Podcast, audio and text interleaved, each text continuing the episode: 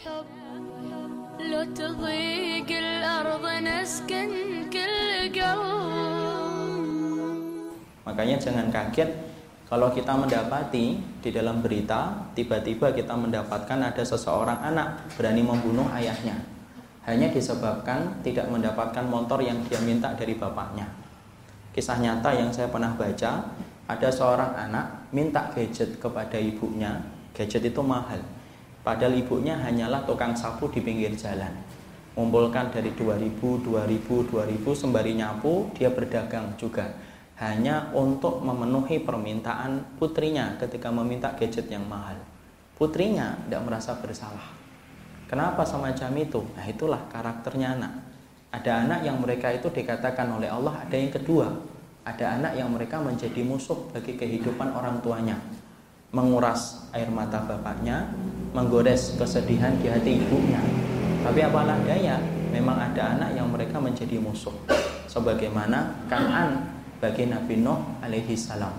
Kalau kita perhatikan dalam surat Hud sampai Allah itu menceritakan detail bagaimana kisah sayangnya Nuh kepada Kanan yang tidak berbalas oleh Kanan. Jadi kemudian sampai Nuh berkata kepada Kanan, "Irkam ma'ana falatakum ma'al kafirin." Bok kamu naik nak sama kita. Jangan bareng-bareng sama orang kafir itu. Karena safinah, karena kapalnya Nabi Nuh itu sebagian riwayat mengatakan itu safinatul furqan. Itu merupakan kapal pembeda, kapal pembeda antara keimanan dan kekufuran itu kapalnya Nabi Nuh. Siapa pun yang naik ke kapalnya Nabi Nuh dengan konsekuensi iman. Siapa pun yang menolak naik, maka dia kufur. Maka kemudian Nabi Nuh ketika melihat di pelupuk matanya kanan jalan lari menghindari terjangan air yang semakin membesar, maka maka Nuh fitrahnya masih tersisa. Dia menawarkan kepada putranya, "Irkam ma'ana." Naik nak sama kita. Kamu itu mbok jangan sama orang kafir gitu loh. Tapi perhatikan, qala sawi ila jabalin ya'simuni minal ma. Dia kemudian berkata, "Ndak, saya ndak mau naik sama kamu. Sesungguhnya saya akan naik ke puncak gunung yang menyelamatkan aku dari terjangan bah air banjir." Dan kemudian akhirnya meninggal dunia. Mati dalam keadaan kafir. Di situ kita mendapati ada anak yang menjadi musuh. Pertanyaan sederhana kita, Mungkin kita bertanya, Ustadz, kenapa ya ada anak yang menjadi musuh? Ternyata para salaf menjelaskan ada dua kemungkinan. Nah, ini harus kita paham supaya kita tidak gampang menyalahkan orang. Ya, maka yang pertama, kemungkinan yang pertama itu apa? Memang Allah takdirkan anak menjadi musuh bagi orang tuanya yang solih dan bagi orang tuanya yang solihah karena Allah ingin menguji kecintaan ibu dan bapaknya apakah lebih cinta Allah ataukah lebih cinta kepada anaknya. Makanya ada anak yang mereka dilahirkan dalam keadaan menjadi musuh. Bapaknya soli, bapaknya solihah. Padahal kalau antum perhatikan, maaf ya, airnya Nabi Nuh ketika mencampuri istrinya itu air kesolihan. Air keimanan itu.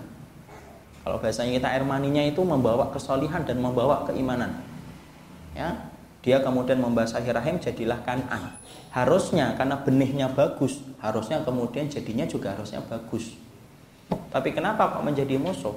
Ya karena memang Allah tetapkan Nabi Nuh itu menjadi nabi yang harus bersabar. Siapa pemimpin para nabi dalam masalah kesabaran? Nabi Nuh disebutnya menjadi pemimpin ulul azmi. Padahal kita tahu ya ulul azmi adalah nabi-nabi yang tingkat ujian dakwahnya itu besar. Pemimpinnya siapa? Nabi Nuh. Sampai Allah saja kalau mengabadikan sifat sabar untuk kita, Allah sebutkan itu sabarnya itu kayak sabarnya ulul azmi itu loh. Fasbir kama sabara ulul azmi minar rusul. Kalau kamu sabar itu sabarnya kayak para nabi ulul azmi itu loh. Karena saking besarnya kesabaran mereka itu. Jadi ada orang yang mereka mendapati anak itu bukan karena kesalahan bapak dan ibunya. Bapaknya benar, tracknya sudah benar, ibunya tracknya sudah benar, tapi apalah daya Ternyata Allah jadikan anaknya menjadi musuh karena Allah ingin nguji cintanya orang tua itu. Lebih cinta Allah ataukah lebih cinta kepada putra dan putrinya ketika menjadi musuh. Makanya maaf Pak. Kalau tiba-tiba kita dapatkan ada anaknya ustadz, kok nakal, ibunya solihah, bapaknya solih. Dan ternyata memang betul-betul solih.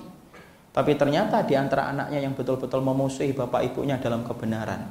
Bapaknya ke barat, anaknya ke timur. Bapaknya ke selatan, anaknya ke utara Jangan buru-buru kita mengatakan, lah berantakan keluarganya.